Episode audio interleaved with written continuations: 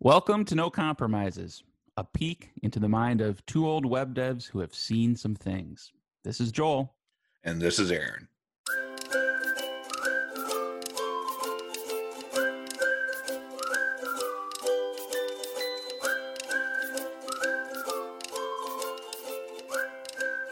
So, developers often have this urge to automate things.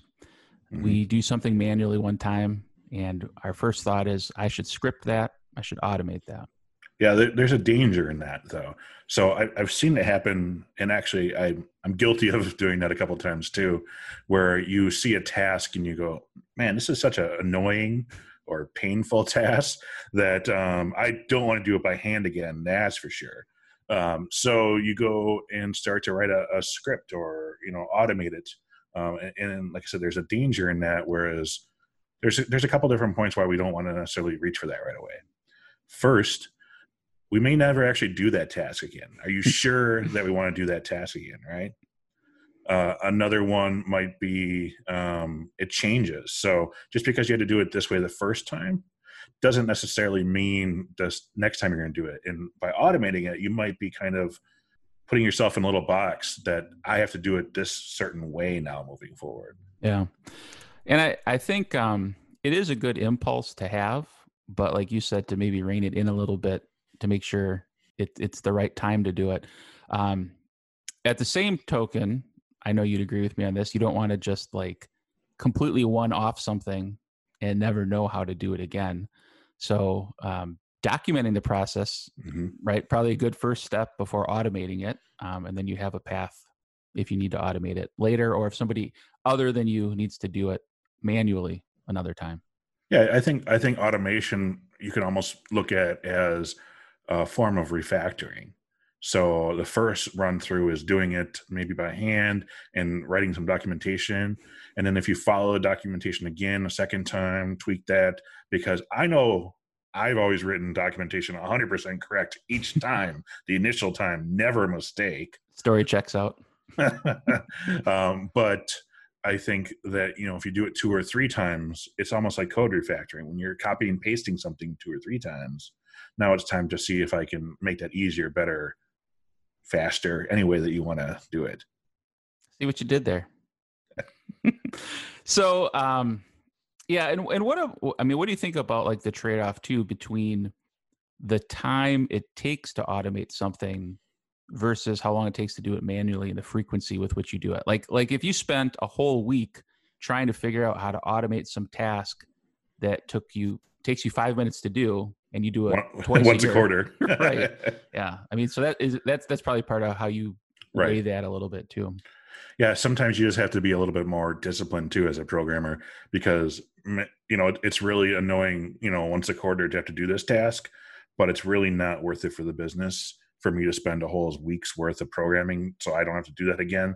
Yeah. Sometimes you just have to do it. You know, just suck it up a little bit. Yeah. So I mean, the example I gave was kind of a, a exaggerated example, but sometimes it can be a little harder to determine like what the what the right trade off is. But keeping that in mind, also, I mean, like automation isn't maintenance free either, um, especially if you're like automating something with like an upstream provider like AWS, or I know your favorite is Azure. Um, that uh, you know, like their API changes, and so you're going to go automate your, your that task or run that automation again, and now it doesn't work, or it works differently than you expect. So if you were just clicking a checkbox or doing a manual process, that that would you wouldn't bump into that in the same way. Well, it depends on the type of automation too. So Mhm. it can be really easy just to you know reach for a bash script and write something versus going and, and installing ansible and, and doing a whole Sure. process. Um, but it's more likely that something like ansible would stay current with the changes whereas your bash script. You're the only one working on that and you're the only one kind of you know assigning that functionality. Well now that brings up a, a good point too. I've worked with uh, some clients before where i jumped in and I, I learned what their server structure was and i immediately reached for something like uh, ansible or something like that to start provisioning stuff from scratch or a docker file uh, anything like that and so there's a difference between automating tasks and automating infrastructure i think Mm. that's that's important to understand because you don't necessarily need to set up like a new Docker container by hand each time if you understand the automation process. The the difference there is in the configuration, not necessarily the process. Yeah. I think what we're talking about here is more so like unique individual processes that don't already have some form of tooling available to them. Okay, yeah, I think that's that's a good distinction. Yeah, for sure.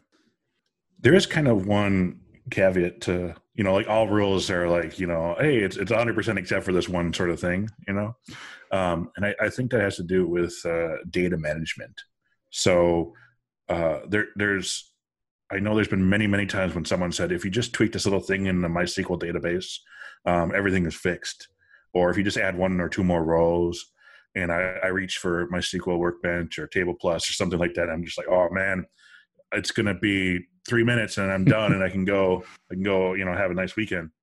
Uh, but instead, uh, when we look at stuff like that, we have to remember that we want to we want to have like an audit uh, background. Um, we want to know why this data changed because you know it's not great practice to be editing that data by hand.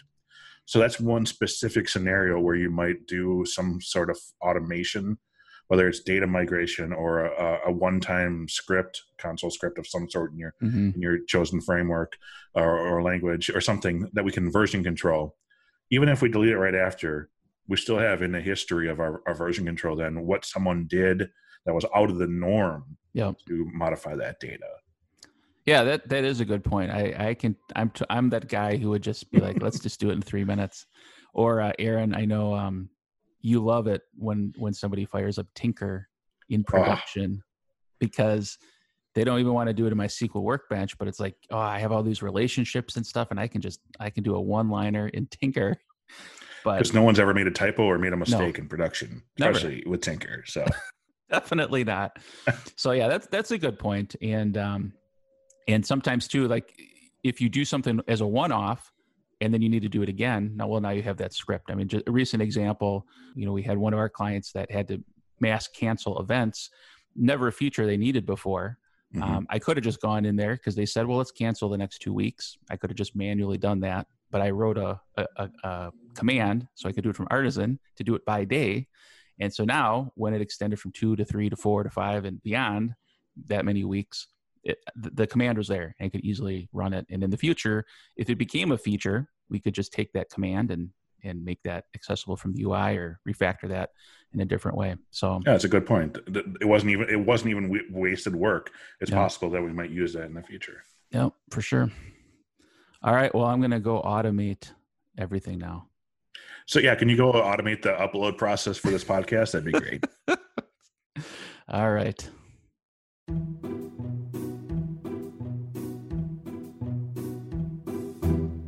There are things that they told us as a kid that I really thought was going to be true or really part of our life that just are false.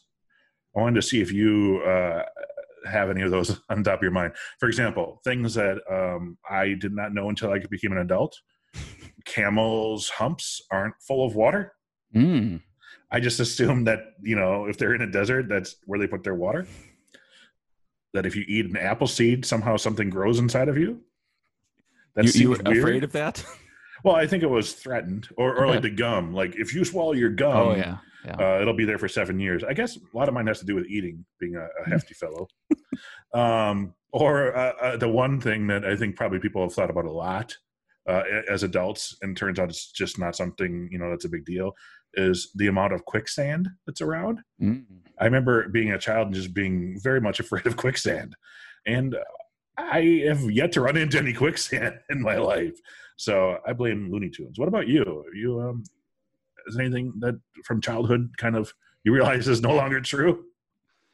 I thought the gum thing was true. So I guess um, there's some that that I, I'm just becoming aware of right now. Hmm. Um. Yeah, that the the one about you're not supposed to look at the sun or it'll burn your eyes. Total lie. You can stare at the sun as long as you want.